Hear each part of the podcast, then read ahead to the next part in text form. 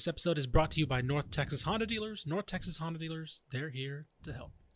He has time, launches it to the end zone. Touchdown! Terrence Williams! Throw goes to the right side for Crabtree. It's caught. He breaks. Oh, he's going hard down. Red Raiders. What's he up the 10? What's he up the right sideline? Yep, he's got to go. He's tackled. Sam Houston wins it. The Bearkats capture their first FCS championship.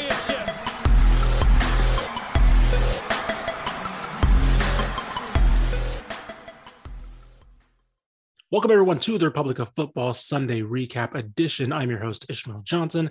On the other line, in his hotel room, is Mike Craven. After a wild game, we'll talk about that in a minute. Mike, how are you doing? Doing pretty good. Yeah, man, it's Jesus Christ. Uh, we're just gonna get right into it. Uh, SMU Houston. Uh, what a finish we had. Houston 44, SMU 37.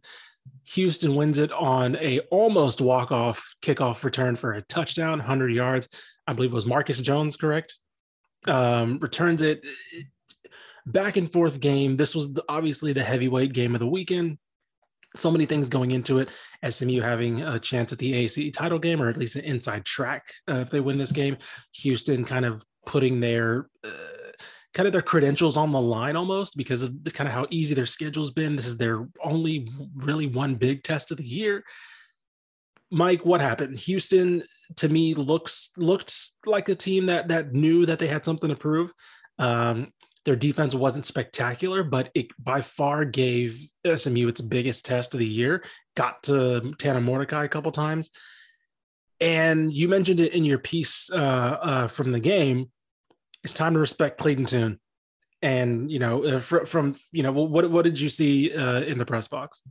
Let, let's start with the end here. So I, I found this really interesting. SMU has the ball with like a minute left in the game, and it's like fourth and two on like the 28 yard line, right? So the choice is 45 yard field goal to tie it, or do you go for it and try to get closer? Uh, do you try to score a touchdown? Do you try to leave no time on the clock before that field goal to go to overtime? It looked like Sonny Cumbie and SMU was going to go for it. Mm-hmm. Then Houston calls a timeout. Then SMU kicks a field goal to tie it. So that was kind of the first, the first kind of interesting decision by Sonny Dykes and SMU.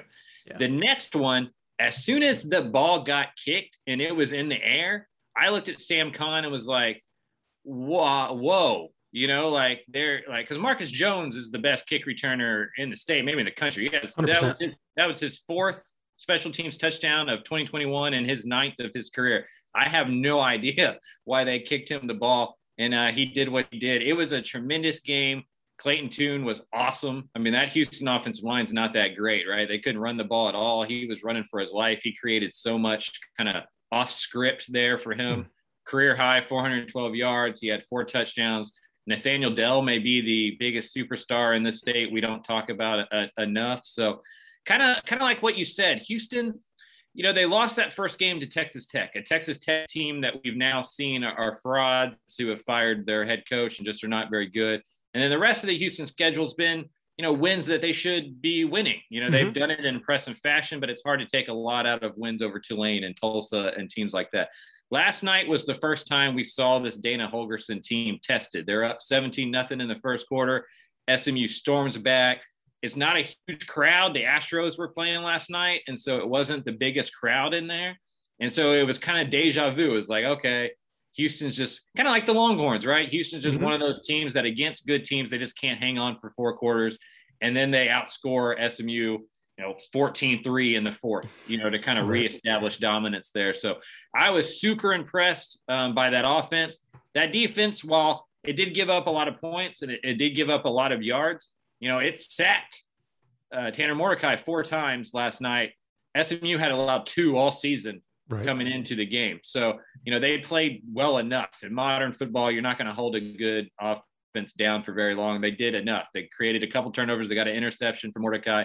They came up with some sacks, forced some punts. So, uh, just a really good effort from Houston. And then if you look at the rest of their schedule, they don't play another team with a winning record right now. Memphis Mhm. at four and four is the best team that they have left. They don't have to play Cincinnati. It re- you know they're five and zero in conference now. And so it really looks like the Cougars are on their way to the AAC championship if they don't kind of mess one up here, you know, down the stretch, or I guess two up because SMU and Cincinnati still have to play. So uh, they're looking really good right now on a seven game win streak. And yeah, was just super impressed, uh, spe- uh, specifically with Clayton Tune and his ability to kind of create plays out of nothing. Yeah, he he definitely. signed. I mean, I, I'm somebody who questioned what his ceiling was as a quarterback. And I question what Houston's ceiling was with him as a quarterback. I was wondering, especially after his first year when, you know, they they redshirt Derek King and, and he clearly is the guy that Dana Holgorsen's betting on. And you're like, all right, you know, Holgorsen, you, you expect him to have this this star quarterback who's kind of putting up numbers. And the numbers were not really there. And you kind of saw some tools here and there, but for the most part, you know, down to down, he was a pretty solid quarterback, but nothing that you were like, okay, this is a guy that, you know, is going to lead an undefeated or a one loss Houston team. And there were times this year where you kind of saw that. Of course, he's been battling the injury and he's always he's prone to mistakes every once in a while, but this game was some somewhere the game where they needed him to match Tanner Mordecai in many ways, right? And right away, I mean, that first touchdown to Nathaniel Dell, where it's like an out route, uh, Nathaniel Dell is running an out route, and he's like it's it's like a little window to the sideline, and he just nails it perfectly. It was like a, like a uh, seven yard, uh, ten yard strike or whatever, and you're just like, okay, this guy can make some throws, and then of course he hit Nathaniel Dell deep a couple times, and he he has the arm strength to do that. Like yeah he clearly is capable of, of big time performances. Uh, i believe his final stat line was 27 to 37 412 uh, through the year, four touchdowns sacked only twice and you mentioned it he, that's not a great offensive line. So that's a lot of him getting rid of the ball. That's a lot of him moving around. Again not completely healthy with that hamstring but making things happen. Alton mccaskill was pretty much held in check. Ta'Zhawn Henry was pretty much held in check. Like you know, they could not run the ball at all. I believe they were held to like 70 yards on like 30 carries or something like that. Like it wasn't very, uh, wasn't a balanced attack. Uh, you mentioned Nathaniel Dell, uh, nine catches on 11 targets for 165, three touchdowns. Yeah, this was, I mean, we'll talk about SMU in a bit, but this is Houston more or less penciling in their AAC title game uh, uh, ticket. Yeah, you got to worry about the letdown right? Yes. You know, you, you, know, you beat a really good team at home. Now you got to go on the road, I think, next. And so, you know, kind of how does that look? Uh, and then the other just kind of note or alarm for Houston is Alton McCaskill went out in the first quarter with kind mm. of a mm. foot foot ankle thing. You could kind of see him on the sideline without his helmet, trying to do a little bit of like cut drills and stuff to kind of get some feeling in there. And he never got back on the field. So that that that'll be that'll be one to watch. The running game without him just is not the same. Sure, sure. And now looking over to SMU a little bit, you know, this was kind of a this is kind of a letdown, and I don't want to mean like they got upset or anything like that. I mean, Houston was a really good team, clearly, but I think the fashion in which this game went was a bit of a letdown. They got in a shootout, and that's kind of how they wanted this to go because it means you're getting the best of this Houston defense. And that means that you're probably forcing Clayton Tune to, you know, they're forcing Clayton Tune to match Tanner Mordecai and they still lost. I think in that aspect, you know, they couldn't run the ball very well at all. Um, they, it was, it was, they, Houston was that team that jumped on them early. And then when they started to come back in this game, Houston uh, wouldn't go away.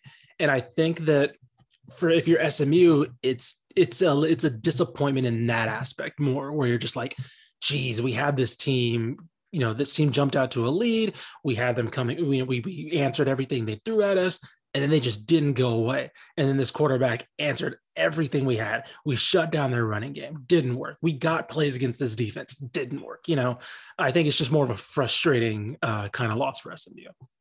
I mean, it really just comes down to one mistake, right? I mean, both teams had 100 yard kickoff returns for touchdowns. Both teams, uh, really good quarterback play.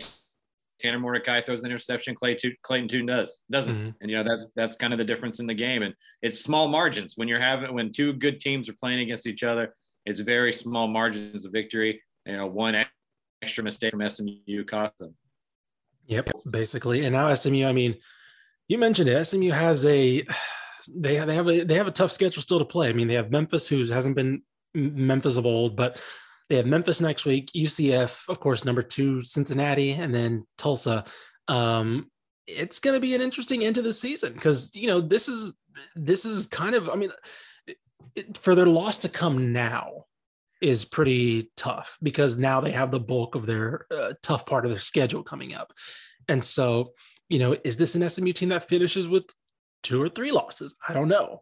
Um, I'm curious to see how this team bounces back. I think Memphis is a good a good opponent for them to get after this because again, they're not typical Memphis that you know that that beat SMU a couple years ago when in in in Memphis that kind of had the national spotlight. But this is still a team that'll you can't sleep sleepwalk into and have kind of a, a back-to-back letdown against. Um, and so I do think this loss comes at a frustrating time because you know um, they have they have to have some things go their way and they probably have to upset Cincinnati or he, hope Houston stumbles um, to make the AAC title game. But uh, yeah, I mean I don't know what what are your thoughts on on SMU for the rest of the year? Yeah, I mean, I, I, think if you're Sonny Dykes, you go back in the locker room, you say everything that we want to achieve is still right in front of us. You know, we were going to have to beat Cincinnati. You know, we thought maybe twice. Now we just kind of beat. Now we got to beat them once. You know, yeah. if they can run the table, they get a rematch with Houston um, and can keep Cincinnati out of it since Houston and Cincinnati don't play. So Cincinnati looks beatable in my opinion over the last couple weeks. SMU clearly can put up a lot of points. They're just going to have to figure out the secondary. You know, sure. they, they just have to figure out uh, what to do there. There was some holes exposed um, yesterday that maybe you know weren't really tested in previous matchups. Even that T thinking back at that TCU SMU game, there was a lot of wide receivers open in that game, and yeah. Max Duggan and those wide receivers just missed it. Either it was an overthrow or a drop or whatever, and so that just kind of came back to bite, bite them. But I think if you're Dykes, you just regroup and you just go, look, you know, we, we probably weren't going to go undefeated. That wasn't our goal. Our goal was to win this conference. We can still do that if we go out and win. So uh, we'll see next week kind of how they respond to that. And we talked about it earlier in the week. How much does the Texas Tech coaching job opening impact them? I, I thought they played really well, sure. but they did start off slow. And so you just kind of worry, you know, about, and we're going to see this with UTSA next week against UTEP how much do those rumors start to kind of leak into the locker room? What does that impact? What doesn't that impact? And so it'll be interesting to see kind of going forward how they're able to to hold it together after their first real piece of adversity. Yeah. All right, moving on to Waco, Baylor 31, Texas 24. Um I hate to say it, Texas has a formula. It is very clear how you beat this Texas team you wait for the second half and they're gonna run out of gas and that's exactly what happened i do i'll st- we'll stick with baylor for now we'll get to texas in a bit baylor is just steady baylor is a steady steady machine even when Gerry Bohanon makes mistakes it is still head down keep this machine rolling run the ball Gerry Bohanon's going to make, he has short term memory loss. He's to forget about those mistakes. He threw two interceptions after throwing uh, one the whole year. And they just come in and continue to hammer the ball. I mean, he finishes 18 to 31, 2, two, uh, 222 through the air, no touchdowns, two picks. But again, didn't matter. They just kept that thing moving. Trestan Ebner and Abram Smith had uh, 100 yards combined uh, on about 30 ish carries, maybe just under 30 carries. And yeah, the defense, they just let the defense kind of hang around and then wait for this Texas team to wear down. And they just kept chugging every single drive. And it was that was an impressive win because they for the I mean in this first half they were absolutely getting matched and beaten. And you're like, all right, is this going to be a, a, the game where you know Texas hits its ceiling on offense, and you know Baylor makes the couple mistakes that uh, he they haven't been making, and it looked like that. And then the second half just absolutely flipped. Yeah, you know how colleges pay like consulting firms yeah. to like find them a college coach and then they waste millions of dollars. People just need to ask Baylor, right? like Baylor, Baylor can hire some football coaches. Like, and this team plays it exactly like Dave Aranda is. Mm-hmm. There's just there's just like a quiet confidence. Uh, they're never really rattled. They're never too up. They're never too down. They just kind of keep going and going. Like I work at the ranch with my grandfather all the time. He's like 80 years old and he just slow and steadies his, himself through like 12 hours of work and gets way more done than any of the rest of us do. Right. Like that's, that's Baylor, you know, like they never, it never looked like they panic. They're, mm-hmm. you know, Bohanon throws an early interception that's kind of out of character. Texas goes down and scores. It, it just kind of, it looks like okay, we're in for a real game here, and Baylor just slowly chips away and chips away and just kind of keeps going at it.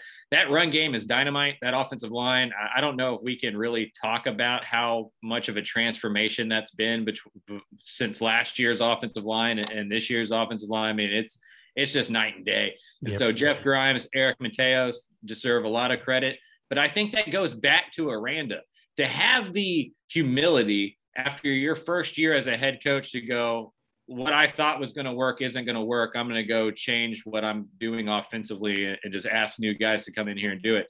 I think was that was a really big kind of like egoless move on his part. And this football team plays egoless. You know, mm-hmm. they they don't have the stars maybe that Oklahoma does, that Texas does, um, but they just play really good complementary football on both sides of the ball. They do all of the small things correctly. And then that defense is just everywhere. You know, like that front, that front group is nasty. Those linebackers flow. The secondary will hit you. And so, yeah, I mean, I, have been kind of, I've been on this Baylor train for a while now. I mean, they still, you know, that OU game in a couple weeks is, is going to be a really good one there in Waco. And mm-hmm. um, the team's just really good. And I, I, couldn't be more impressed with, with Dave Aranda and what he's done in just, just a short time there at Baylor. And it, it speaks to the administration and what they got going on in Waco that they're able to, you know, the Art Briles stuff, it falls apart. It's embarrassing. It's awful. Where's Baylor going to go from there? Right. They get Matt Rhule. He kind of gets it going in the right direction. Then he dashes off to, to the NFL because he doesn't want to re- recruit. And it's like, okay, where are they going to go from there? And then Dave Aranda gets into year two, and it's like, man, they just keep doing this. They just keep rebuilding it and rebuilding it. And I know we're going to talk about Texas in a second, but when you look at those two group programs next to each other, yeah, it's just amazing how right Baylor has gotten everything and how wrong Texas has gotten everything. Yeah, that's fair. And like, you know, you mentioned how there's, you know, there's no stars, but like in the sense that you mentioned that there's no, like, you know, there's no RG3, right? That's kind of the, but they do like Tyquan Thornton, absolute playmaker, right? Uh, Abram Smith, Trestan Ebner, absolute playmakers. I'm thinking of the Abram Smith run that kind of put them up uh, kind of cemented the game where he just made DeMarvion Overshown just like bite dust. Like he stopped on a dime in the backfield, spun. DeMarvion Overshown had him wrapped up, absolutely whiffed, and he just storms off. And you're just like, it wasn't like Smith and Abram, uh, Ebner were having great games. They were fine, but like they weren't dominating the run game like they have been all year. And but they still pulled that. He could still pull that stuff out. So yeah, no, this this is a this is a, a, a credit to roster construction, to coaching, uh, uh, staff development. Just absolute uh, impressive move from Baylor, and I can't wait to see that Oklahoma game because the way they play is absolutely uh, uh, Oklahoma's kryptonite this year. I really think so. Um, and especially if, again, Gerry Bohanon, who's not prone to make mistakes, if he doesn't make mistakes against the Oklahoma defense that has not been great, we could be talking about you know uh, them pulling an upset and probably we'll see how Bedlam goes, but probably getting a rematch against Oklahoma too. Um, by by the looks of it, win or lose against Oklahoma, they're probably going to get a rematch, uh, depending in the Big 12 title game. So uh, a football fetish I have is linebacker play. Like okay, I, yeah. I, am a sucker for linebacker play. Yeah. And Baylor's linebacker, Dillon Doyle, Terrell Bernard, mm-hmm. Jalen Pitre, if we can include him as a yeah. linebacker those dudes are just studs. And you know, linebacker is just kind of a lost art where you know you watch Texas as linebackers. We just talked about Overshown whiffing on that tackle. Luke Brockermeyer is about as fast as I am, and so like hey, he had a pick in this game, sir. sorry, my my bad. I so but just watching how sound fundamentally they are. That's coaching. Yeah. You know, and, and some of that's still Matt Rhule, right? Mm-hmm. Some of those guys were stuck, you know, they've just, you can tell those guys have been coached up really, really well and they're they're not winning football games because of talent. They don't have Bijan Robinson, sure, right? They don't have an Xavier Worthy. Mm-hmm. Um, they don't even have a BJ Foster, right. right? But they're winning football games and they're beating teams with better talent because they are better prepared and they do what they do. What they know who they are. And mm-hmm. in football, you need to know who you are. Texas is still a team that has no identity. They have no idea who they are. They know who they want to be, but they're not there yet. Baylor knows who they are. They are who they are and they stick with that for 60 minutes and you win a lot of football games with that. Yep. Switching over to Texas. Um, you mentioned it after the red after Red River where it's clear that Sark Is, I don't I, I still don't know if Sark's the guy, but you see why they hired Sark. You see why he's one of the best play callers. And I see, and it's been the case since that game and kind of how their second halves have gone recently. You see the plan A. And the plan A is pretty damn good right? The plan A is get RPOs, get these wide receivers in space, get uh, your playmakers the ball the best ways possible, and they're going to make you plays. And when plan A works, this thing looks like a well oiled machine. The problem is, obviously, endurance for the second half, other teams making adjustments, and they're not good enough to have that plan B counter yet.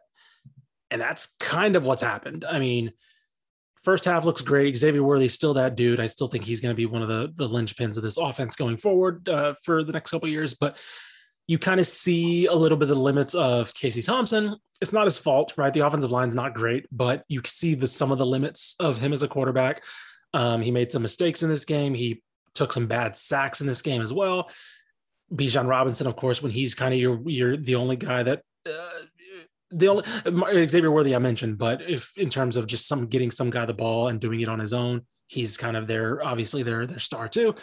He's kind of held in check by a really good defense, and you kind of sputter in the second half, and that's been this for the past couple weeks. So it, it, I, I understand frustrations from fans because obviously you want you want things to work and you want things to happen this quickly. It's clear that this team isn't what it flashed early on in term well, against Louisiana. Uh, Louisiana is obviously proven to be a lot better than that. Um, but yeah, I mean, this is just a team that's not ready yet. Yeah, to me, these last three games are as much of an indictment on Tom Herman and his staff as they are on the on the current staff. Because sure. if you look at the problem, I mean, their their offensive line, their defensive line, and their depth.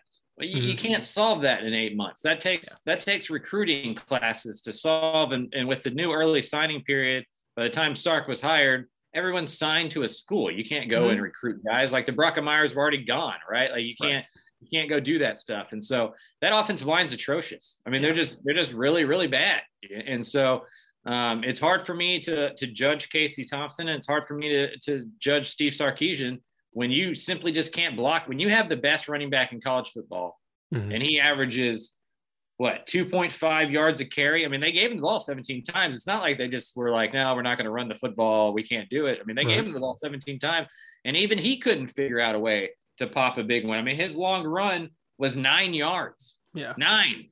You know, and so that that means that our offensive line is really bad. And then the wearing out in the second half, that's just not having the amount of players. You're just you're just not able to rotate in a way that Texas, when Texas was really good, they had it too deep everywhere. Oh yeah. Right? There was times when you had future Thorpe, Thorpe Award winners backing up guy, you know, like Rod Babers backups were like Michael Huff, right? Right, stuff like that. It, it, they're just a long way removed from that, and so um, they're just not there yet. A couple more recruiting classes, or at least one more recruiting class, I think, next year is when you start to really kind of judge this thing and they're going to have to hit the transfer transfer portal really hard along the offensive line because until they get that fixed they're just an average football team that's all mm-hmm. that they're going to be until their offensive line is better as an as an average football team they got to get you know a linebacker transfer they need a defensive end or two transfer and they need three or four offensive line transfers for this thing to turn around quickly Sure.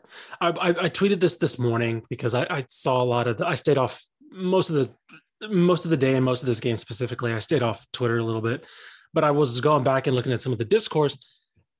When was the last time you saw a fan base so quick to bench a quarterback whose fault it's not? I'm yeah. looking back like look at here's the here's here's the numbers for Casey Thompson, right, in the past couple games. And this is this is a fan base that's wanted to bench him. Just like we're done, right? We we bring back Hudson Card, bring back 22 of uh, 12 of 22 for 142 against TCU, right? 20 of 4 34 for 388, five touchdowns against Oklahoma, 15 of 27, 179, one touchdown, two picks against Oklahoma State, 23 of 38, 280, uh, two touchdowns, one interception against Baylor.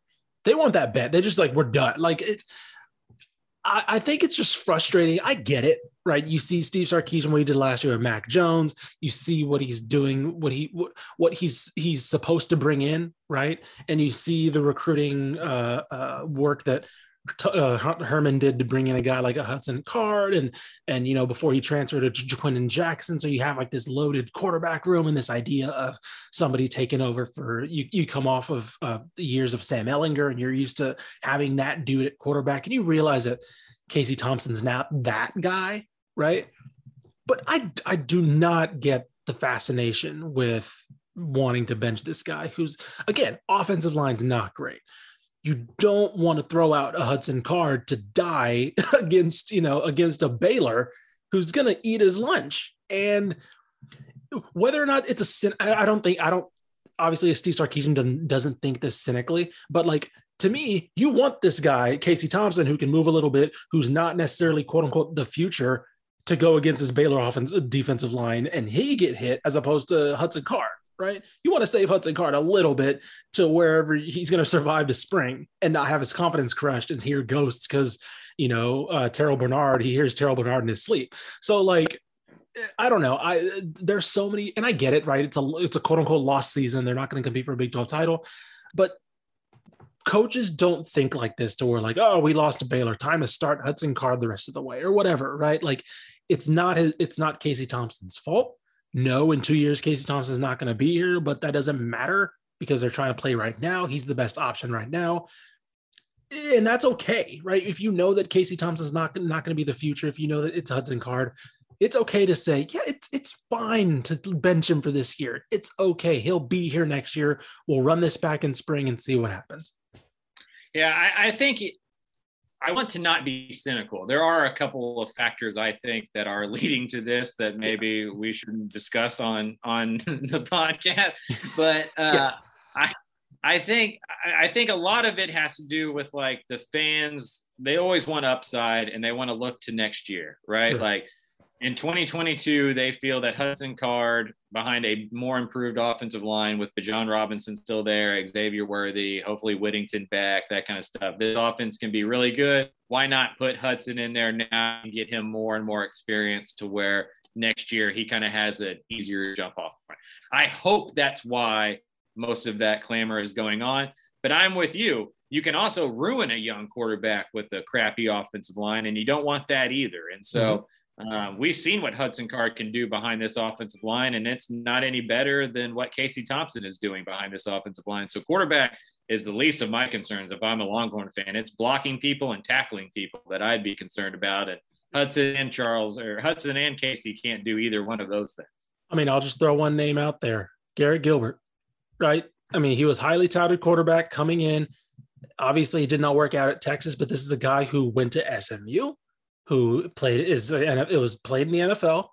And you saw what happened when he played behind a terrible offensive line with a lot of expectation, right? He clearly wasn't, and there are clearly issues with his game. He probably wasn't as highly touted as, or probably wasn't the five star peak pinnacle of quarterback play that we thought he was. But he goes to SMU and he puts up numbers, and he's clearly good enough to make the to make NFL rosters. So, like you saw what happened when his confidence is shot early as a freshman, and he comes in and plays behind a bad offensive line. You don't want that to happen to your to your guy that is the future. So, um, yeah, yeah. David Ash. 100 yes david ash like 100% like injuries whatever yeah it, it so again you don't want that to happen i get why people want that i like i, I can see the upside argument too but Casey Thompson is is mature enough to operate behind this bad offensive line, as we've seen this year. So, um, yeah, uh, I mean, the season's lost for Texas now in terms of a competing for a conference championship. So this discussion's not going to go away, away anytime soon. Um, they're always going to be leveraging for the future and trying to spark that discussion. So that'll just be something we have to keep an have eye you on. Not, have you not heard? Have you not heard that Arch Manning is the future? He's oh uh, God. Yeah, see, we'll have a discussion when it comes to signing day about how uh, I think the first big whiff of the Steve Sarkisian era was punting on this era, uh, this year's quarterbacks for Maalik Murphy, who I don't think is better than any of the guys that are in Texas, um, because he looked probably better early on, and now he's clearly not better than a Cade Klubnik, Conner Weigman, or uh, obviously Quinn Ewers went off to Ohio State now. But um, now we're going to have another discussion over what how going all in on Arch Manning, who's probably just going to sign to Bama tomorrow, like is is going to be the next whiff. But that's a no, totally another discussion that I'm kind of looking forward to now. Uh, now let's get on to the power poll. Uh, we had uh, the Sicko Bowl yesterday, North Texas, uh, 30 24 over Rice in overtime.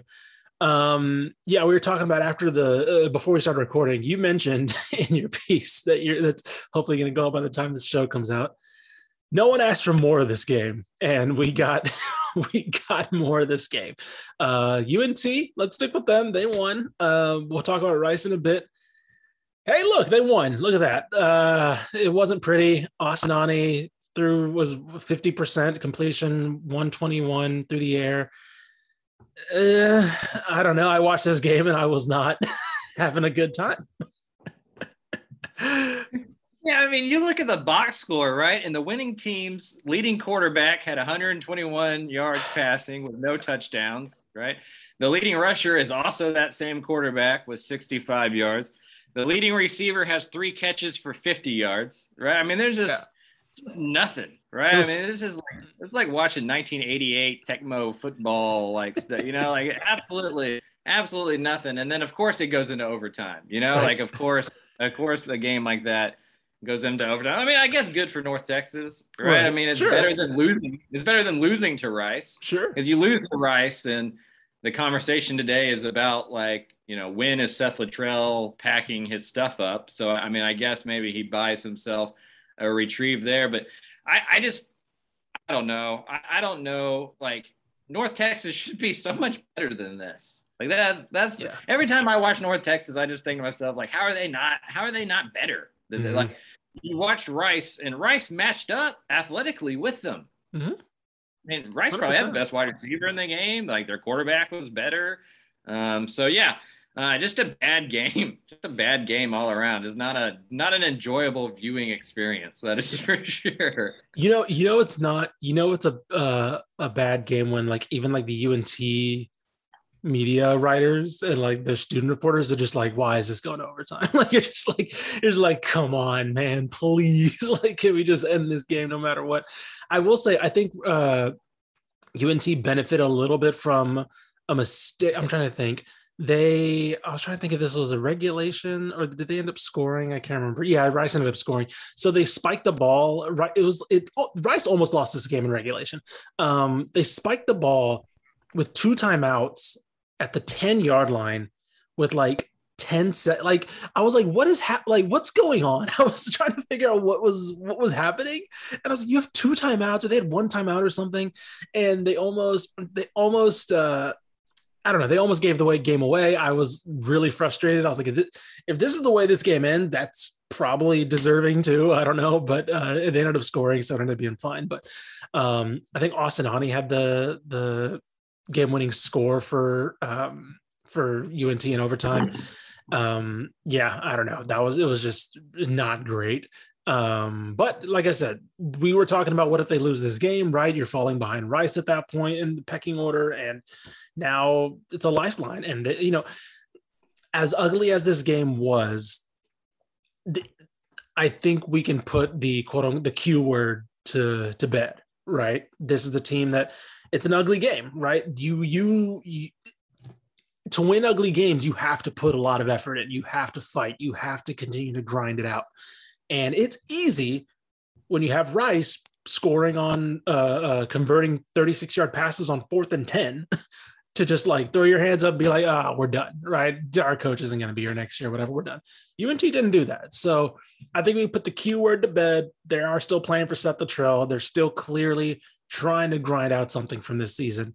Um, I think it's a softer, uh, again, we have UTSA coming up.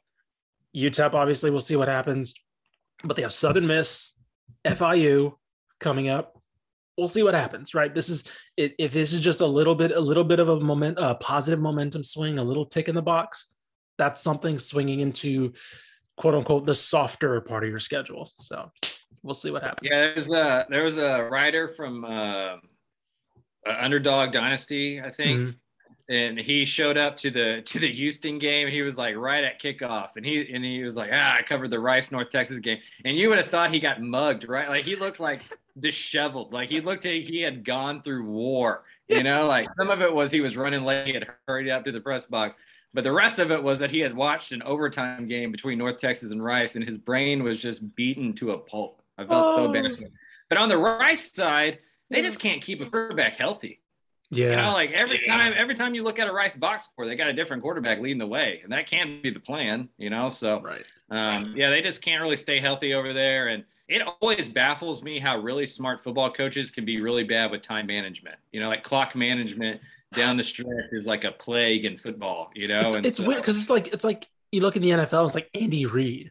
Right. Like, they're like where you're just like, why, right. you know, you watch the Cowboys, it's like Mike McCarthy. It's like, how's there should be a guy, whether it's a, your your director player personnel or something, it's just like, hey, you time, just time things. I don't know, just figure out timeouts, figure out whatever uh, clock management. I need somebody because there are some coaches who are really good with that, right? Um, and so, but if if you know you're bad at that, have somebody in charge, your get back man, right? Whatever you have on the sidelines, somebody just like, how many timeouts do we got? What's the situation? Should I burn this? Should I not? Blah, blah, blah. I don't know because time is such a critical part.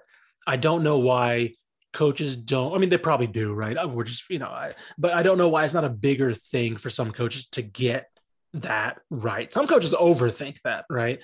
Um, but there are some coaches who just like, I, I swear and it was kind of that moment with with Rice where they're spiking the ball, and I'm like, well, they just lapse. And it's like, oh, we have two timeouts. I just didn't know. You know, it's just I don't know.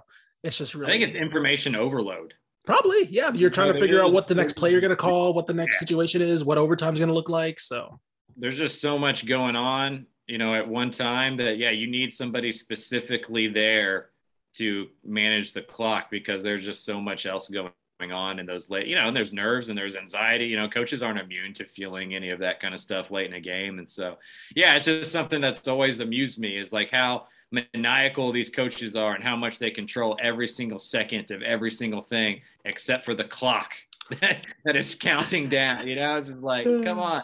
But yeah. Yep.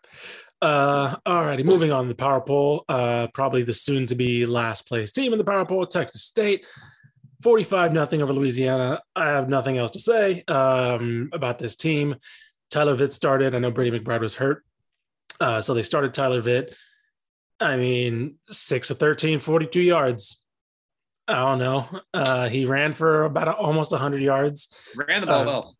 Yeah, yeah, they ran the ball well. That's fine. But, you know, they needed to pass the ball because they because uh, this game got out of hand quick. So, uh, yeah, that didn't go great. Um, I don't know. I, I, really don't know what to say about this team anymore. We'll talk. I mean, we'll probably have a big conversation about this team at the end of the year, but just uh, it's gone. It's spiraled. You know, this this team has spiraled. The season spiraled. They only had one receiver catch more than one pass, and he had two catches for four yards. Yeah, yeah. Their leading, their lead, their leading receiver had one catch for 17 yards. Yeah, that's that's with you being down, you know, by like that you needing to throw the ball and move the ball and. Yeah, I uh, I have a feeling that we get at least a 33% turnover at head coach in the 12 FBS schools. Like I think at least four uh, programs are going to have new coaches next year, either because they got rid of their coach or because their coach left for a different job. Mm-hmm. And I think Texas State is one of those, at least four, that have a new coach next year. Yeah, I think that one of the when it comes to games like this, I love to look at um, the advanced stats and just see how this game on because like th- this is one of those games where like you look at the score and you can see the advanced stats and be like, oh, this is what happened. I mentioned I've mentioned stop rate before. The you know the drive basically the drives that the defense just like absolutely shuts you down and you don't get anywhere near you get all you get off the field basically. Louisiana had a 78% stop rate against Texas State. That's literally FCS versus FBS game uh, caliber. Uh, one of the other ones stats that I like to watch, uh, look at is EPA, estimated points added. Basically, the success of each play, more or less, like it, the success and probability of each play scoring. Texas State had a negative 31 total EPA in this game. Louisiana had a 14. So anytime you're quite literally the ne- negatives are bad. Negative double digits are bad. Negative double digits are bad in EPA. Negative 30 is next level bad. So yeah, that's basically that's a 45 point that's a 45 point difference in those EPAs right there, and it was 45 to nothing. So that's that's pretty that's pretty cool. Exactly. Uh, no, it's it bad. was zero. It was zero zero after the first quarter. It, it wasn't again like so when they when Tyler Vitt came in, you kind of realized what what the benefits of him of him at quarterback is. He's able to do designed runs. Um, he's he's very deliberate with his throws. He, he's not as I don't know. Brady McBride's has the the the improv factor, but McBride, uh, Vitt is very much deliberate, like stronger arm. Um, but it didn't matter. Like nothing else. They couldn't run the ball outside of Tyler Vitt. The offensive line couldn't pass pro, and they turned. They fumbled. Like I mean, they had. I'm trying to think. They had uh three turnovers, two fumbles lost. Like it's just yeah. I don't know. Miserable day. Miserable day. Um, speaking of miserable days, moving on to the power poll, Texas Tech 52 21 to Oklahoma. Uh, it was 7 7 at one point. Erik Ezukanma had a great had a great touchdown grab. Uh, after that point, I was like, at that point, I was like, oh, okay, what's kind of happening here? It was about to be end of the first quarter. Um, and then Caleb Williams hits a strike to, to Marvin Mims down the sideline, and he's like, "All right, yeah, I'm gone." And that game is done. Um, yeah, Tech is bad. Um, they're just that's just a bad football team, and I get it. They ran into an Oklahoma who is feeling itself a little bit now, but I don't know. I kind of expect a little bit more from a team that you thought was probably playing for the guys that are still on that staff. That's probably the most disappointing part is there just didn't seem to be much like heart or enthusiasm yeah. there. You know, definitely, especially once they once Oklahoma started to pull away a little bit. Right. You could tell everybody involved, even Lincoln Riley, I feel like kind of took some off the gas a little bit like that. But yeah, I mean, Caleb Williams had 23 completions for 402 yards and six touchdowns. That's efficiency. And, and a lot of it's just – he had all the time in the world. I mean, there's mm-hmm. just no pass rush for Texas Tech. They don't know how to get off blocks at all. It's impossible to cover guys like Mario Williams uh, for five, six seconds. You have that much time against any secondary, they're going to get open. So, uh, yeah, just a, a, bad loss for Texas Tech. One you wish they weren't going to win that football game, but you hope, mm-hmm. hope they played an inspired football game.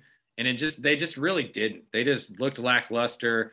They looked like they knew that this season is kind of over and a wash. And, you know, they're only one win away from bowl eligibility. I don't know if they would accept a bowl at just six wins. You know, maybe with an, uh, sometimes when you get a new coach coming in, they just kind of skip the bowl game or whatever. But mm-hmm. you'd think that there's still there's still something out there to play for. Sure. Right. Yeah. And they just didn't look like they were playing for anything, not even themselves, not even for that coaching staff, and that that's got to be uh, disappointing and uh, for Texas Tech. Yeah, because I mean, this is an Oklahoma team that could be got right, at least defensively.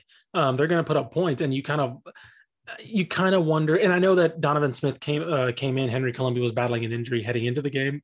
I know, and they finally just kind of pulled the cord, and so they they weren't going to have Donovan Smith throw a ton, um, so you couldn't really match that. But I was a little bit disappointed in. I don't know. I was a little disappointed in the play calling too. I kind of expected Sonny Cumbie to maybe maybe just the situation didn't arise, but I was kind of hoping to see them air it out a little bit more, especially when you have a guy like Erik Ezukanma who absolutely is, is a star. And so like, you know, you have Kaylon Geiger, you have these weapons and I don't know. It, it we'll see what happens going down the line. Um, if Donovan Smith is the guy going forward, if they just kind of let Henry Colombi rest a little bit because he's been taking a taking a beating too. Um, I wouldn't be I really wouldn't be opposed to that either. You might as well see what you have because he's a good backup quarterback, but Henry Colombi kind of is what he is. So Iowa State, Oklahoma State, Baylor. That's uh, a, Donovan Smith. Welcome to college football. a humbling, humbling way to end this season, and it's just it's hard to under it's hard to know how you inject life into that program right now. Like I know how you do it in the off season. Sure. But like right now, how do you get these guys up for the next three games? Um, you would hope it's just kind of like personal pride um, and so they're just going to have to dig deep a little bit and just kind of man up here and try to just get through these three games as respectfully as possible. Because if not, I mean, they're going to get embarrassed down the stretch, and that that's going to make it even harder for the new coach, whoever that is, to come in and kind of a step. Because right now, what you want to do, and I know Cumbie can't say this, but what what you need to think of as a player is you're auditioning for that next coach. Like mm-hmm. whoever it is, if it's Cumbie or anybody else, they're going to watch the tape of these last six games and kind of figure out who their guys are and who their guys are not. And so uh, you need to be playing for yourself as much as for the team. And there just wasn't a ton of that yesterday. Yep.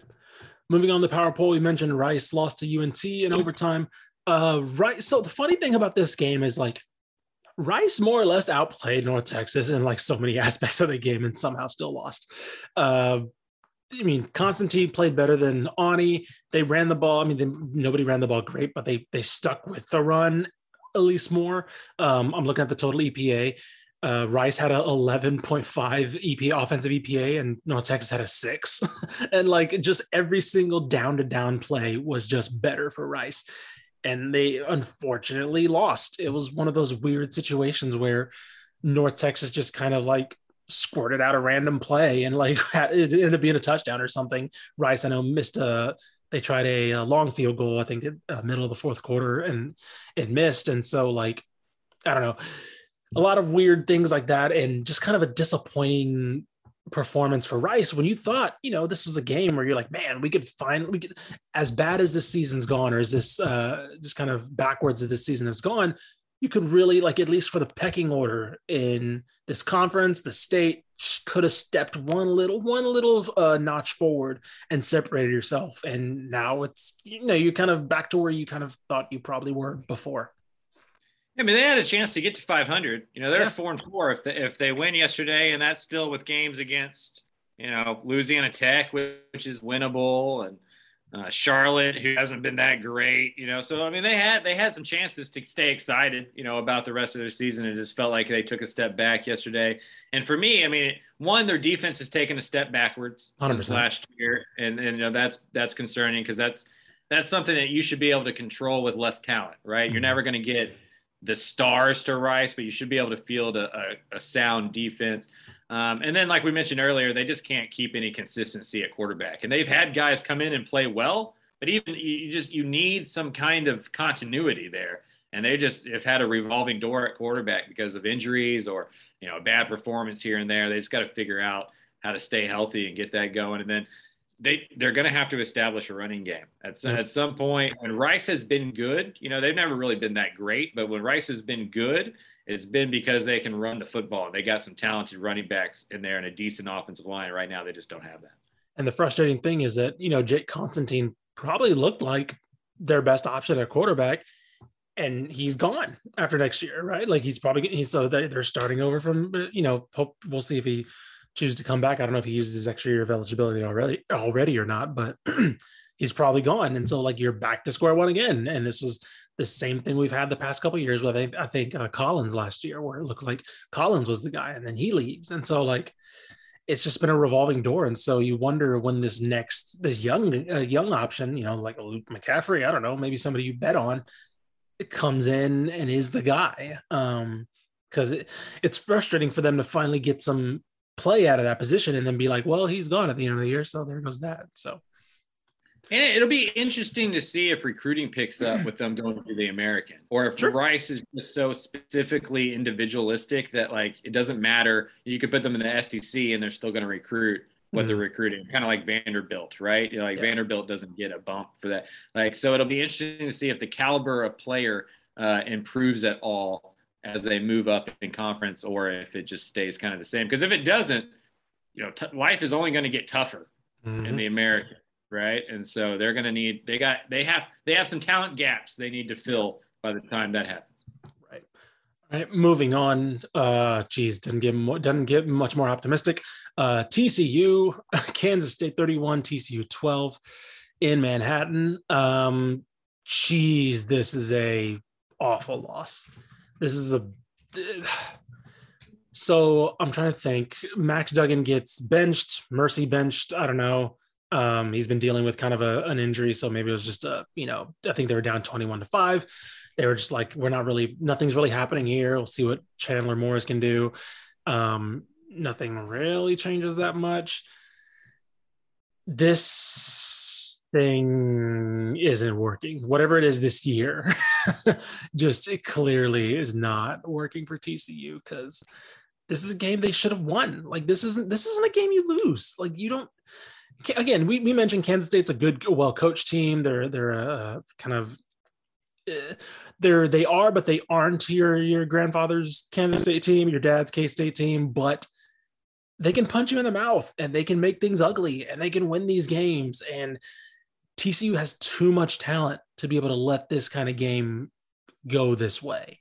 And uh, I believe Parker from Stats of War tweeted out TCU's lost 13 of their last 31 conference games.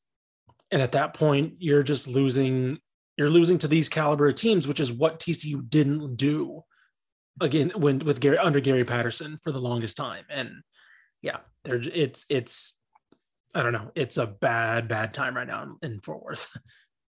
In the preview podcast, we mentioned Kansas State as being that kid in school that like maybe didn't win a lot of fights, but he was down to have them, you know, and yeah.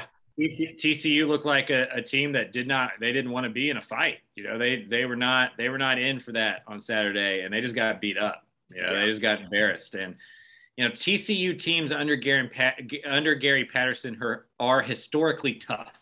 Mm-hmm. They may not be the most talented, but they are they are historically tough, and they're just not right now. That offensive line gave up anything, right? You know, K State had a guy with six sacks yesterday. Yeah. Like one individual person was six sacks, and so you just they can't block anybody. We've talked about the defensive struggles and how bad they are. Um, their star players, you know, Zach Evans didn't play yesterday. Quentin Johnston didn't have a big game or anything like that. Max Duggan, you know, leaves, you know, halfway through the game or whatever. And so, yeah, it just it feels very hard to find any type of optimism over TCU, and you know that performance makes it even harder. I mean, it was a lackluster, probably the bottom, right? Like this mm-hmm. is what bottom feels like in Fort Worth, and there's a lot of comfortable conversations that are going to have to happen in that program because this isn't it, right? This this can't be what TCU is.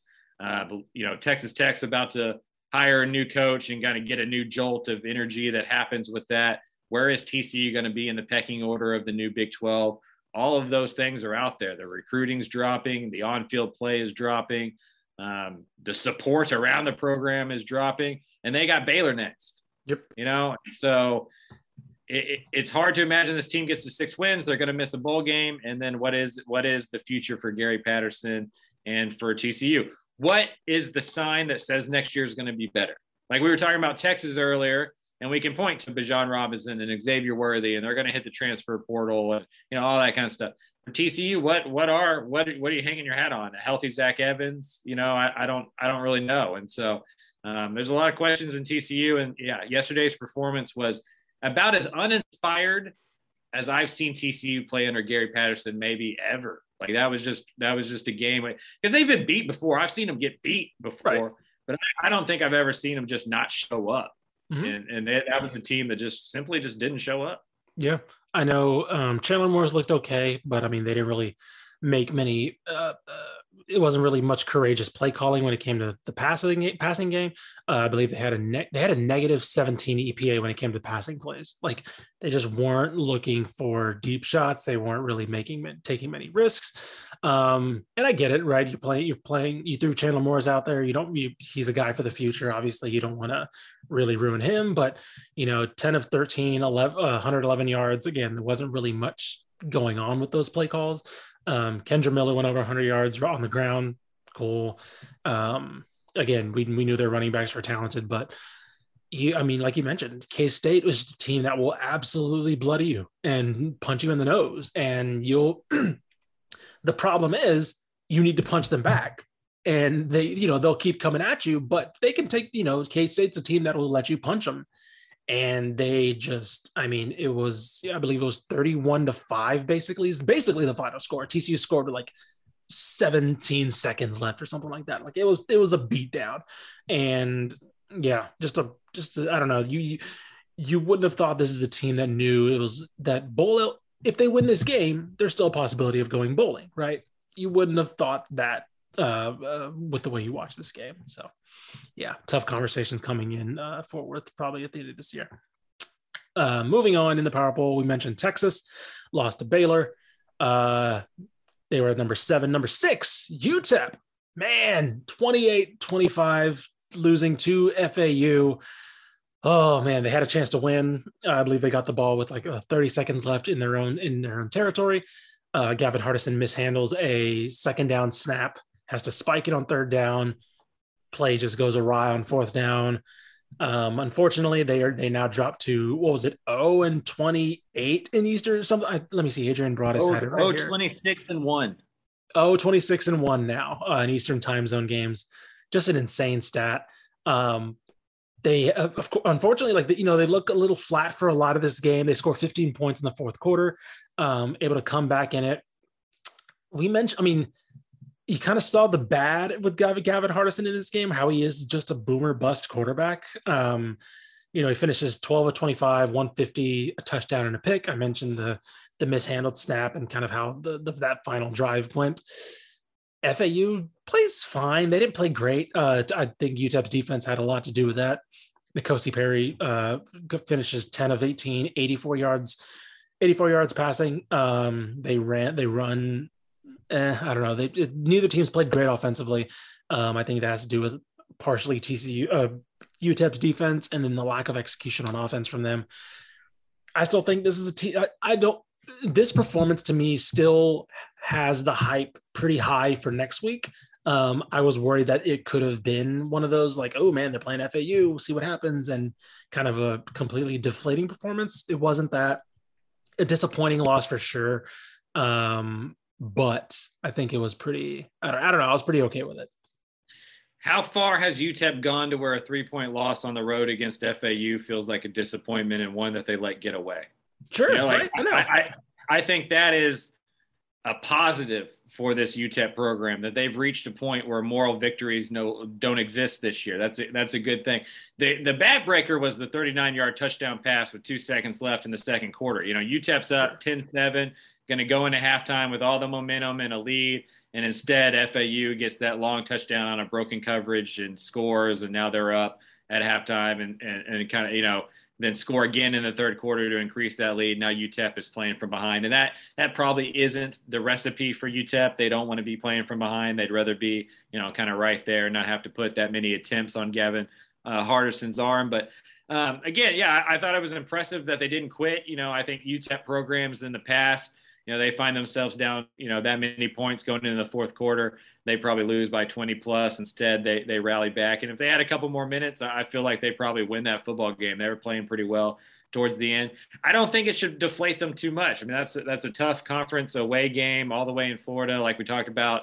You know, that's moving three different time zones from mountain to central to eastern. That's a long trip. Everything's still to play for for them. If they can come home and upset UTSA, nobody cares about this FAU loss, right? Like Sure. they can get it all back this week. I'd imagine that's the the conversation with Dimel and his guys, and and for them, it's it's all about that defense. That defense is really good when it's clicking. It kind of went away there at the end of the second quarter and the third quarter. If they can kind of get that back for next week, it should still be a very exciting game with a, a really fun you know atmosphere in the Sun Bowl, and they can re, reju- rejuvenate that momentum and those good feelings with the win this week. Sorry, I want to correct a box. I was reading, I guess the box score I was looking at was wrong. Uh, Gavin Hardison, 23 of 46, 327, two touchdowns, two picks. N'Kosi Perry, 13 of 26, 149, one touchdown, no picks. But again, you you know the big playability Gavin Hardison has. You know the mistakes he can also make. Um, he'll miss some easy throws. He'll hit some insane deep shots. He has, you know, I think the most underrated receiving core in probably in the country. Um, and so like he's able to get those guys the ball. Um, but again, it's it's kind of a doer, it's kind of a give or take with with him a lot of the times. They were able to run the ball better than they have. Um, still wasn't great. It was about 30 carries total for just over 100 yards, but running. They do want to run the ball a lot, and they've struggled with that partially because of injuries this year. And so, I think they were able to kind of get some kind of traction going in that part of the game, which isn't a bad thing. Um, heading into next week, especially when you know that UTSA is not going to be they're they're not going to be one of the teams that lets Gavin Hardison hit those deep shots, and so you kind of need something down to down. Uh, again, you, and their front seven is going to be pretty expecting the run game, but you kind of wanted something trending in the positive direction when it comes to the running game heading into next week. And I think this was one of their better running performances of the year. So uh, moving on in the power poll, actually, I think that's pretty much done because we got Baylor, mentioned them, and almost off. They have a great, uh, interesting game against Auburn next week. Uh, they host Auburn and they travel to Ole Miss, so that's going to be an interesting end to their season. Then we got SMU, mentioned them as well, and then UTSA, which of course they were off as well. They go to UTEP for a game that game day should be going to because uh, actually just kidding. Uh, they're going to cincinnati. They just announced it. Uh, so that's unfortunate. But uh, that would have been cool. Still gonna be on espn2 i'm looking forward to that game very much. Uh, who's i don't even know who cincinnati's playing. I don't know why they're going to that Conference game USA after dark in week 10. That'll be that'll be fun. yeah that'll be, that'll be a lot of fun. Seriously who's cincy playing? I don't know why they're going to cincinnati. I mean i know that they're number two so like it's a big moment for them. Uh, they're- they got Tulsa coming. Come on, that's lame. Yeah, I mean they were they were gonna be they may not admit this out loud, but I I can source this one. They they were gonna be in El Paso had UTEP won. had UTEP won that game because there's not much next week. The other only other option for them was to knock off Cincinnati off the list just to say that they did it because they're having Sure. this big year. And then the other one that they were thinking about was the Auburn A&M game, but they didn't want to go to A&M again. They're always Yeah. in SEC country, so it was it was there. It was there for UTSA, UTEP, and you know, UTEP just kind of ran out of time there a little bit there at the end. But For I, sure. I'm, I'm still excited. I mean, that's going to be that's going to be a really good game. One of the best, better G5 games that I can think of in the state.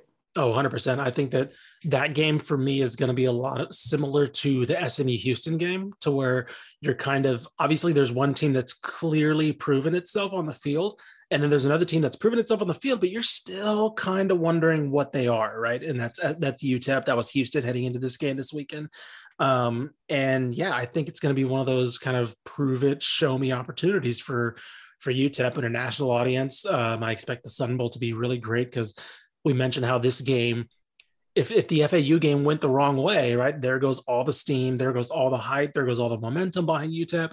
Um, and they lost, but again, it was it was a game where they were very much in it. They uh, they had a shot to win late, and it just didn't go their way. Um, this still didn't kill the momentum. I think this is going to be great. Two great fan bases. UTSA is going to travel very well.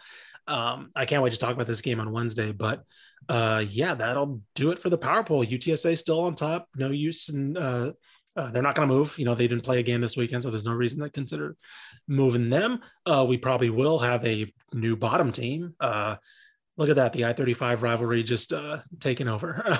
one on top, one on bottom. So, uh, oh man, I'm ready for the season to be done uh, as far as Texas State's concerned. So, oh man.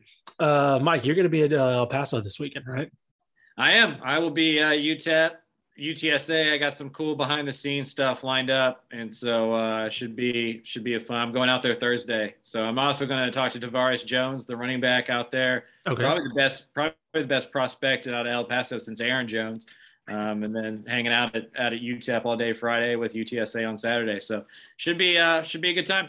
All right, man. Cool. Well, we'll talk to you guys Wednesday. That was this weekend. Uh, wild games this weekend and wild games coming up. Well, like I said, we'll talk to you guys Wednesday, run through it all, have a 12 hour preview of UTSA and UTEP because yeah, this is this is extremely, especially for me and Mike, this is extremely our lane. This group of five, Conference USA. Oh my God, I'm ready. I'm so Yeah, ready. you can keep keep Texas, Texas A and M over there. I Over there. I, I, every everybody talks about them. I right. yeah, give me UTEP, UTSA uh, all day. That's going to be a good one. Um, I we we're already in week ten. I feel like I just start. I just took the job two days ago, Jeez. and we're already we're already in week ten. It's amazing how football season takes four years to get here, and then two weeks to be done with. It's I know we've already fired. A, we've already fired a coach. We were already probably about to. Someone's probably going to happen to another coach. It's just like we're wait, trying to fire four more on the show. So I mean, it, yeah, it's uh, it's uh, it's getting going time in, in football season. November is the best, uh, in my opinion. November is the best sports month in the on the calendar. I know March can be up there for a lot of people. I'm not much into March Madness, so that's not my cup of tea. But we got World Series going on, college football going on, NFL going on, basketball's getting going. So. Mhm. Uh, November is where it's at. Thanksgiving's the best holiday in the world. So, And- uh, yeah, know, it's, it's you- going. Yeah, you know what the best part about this year too is we have and and this is the quote unquote best part. You know, people well, we obviously want these teams to be a lot better and things like that, but we don't have to pay a lick of attention to the playoff. I love that. I love the fact that we don't have to worry. Oh, is A&M gonna get in? Is they gonna move up? I gotta watch this stupid Tuesday show to figure out what the fifth team is gonna be. I don't. I'll watch it obviously because I care about college football, but I don't. We don't have to pay attention to it, and we don't have to talk about it on the show. I'm so excited because that sucked last year. Oh look, A&M still fifth. Cool, you know. Like, I think, and I think the cool part about being a a G5 alum, right, and Yeah. like fan of it, you you you you can you get past this idea that the only thing that matters is being the national championship and playing in college football. That's not what college football is. Like college football has never been about that. Was never about that. The BCS changed it a little bit, but like that's that's not that's not the goal. There's so this sport is so much better when you just forget about the rankings and the the playoffs and all that kind of stuff and just watch the week in week out because there's enough drama week in and week out to like fill you up. So you don't mm-hmm. you don't need to worry about that kind of stuff. So yeah I, i'm with you. It's nice to not have to worry about that kind of jazz and you just like get to talk about the football and the on-field products and stuff like that All right, buddy. I will let you get out of here. Head back up to your new home in DFW from Houston. Uh, we'll talk to you. We can talk i'm to not used to that extra hour drive like you know It's- from Houston yeah. to Austin, three hours, and you wouldn't think the difference between three hours and four hours is much more than an hour, but it feels a lot more than just an hour. it So, hits you. yeah. It hits you when you look down at that uh that Google Maps. You're like Jesus, like you're just Right. like not still not there yet. So, Right. I'm in Uh, only in Ennis. What the hell? You know, so, yeah. all right, All right, man. I'll talk to you Wednesday. Definitely. All righty. When we will all talk to you guys Wednesday as well.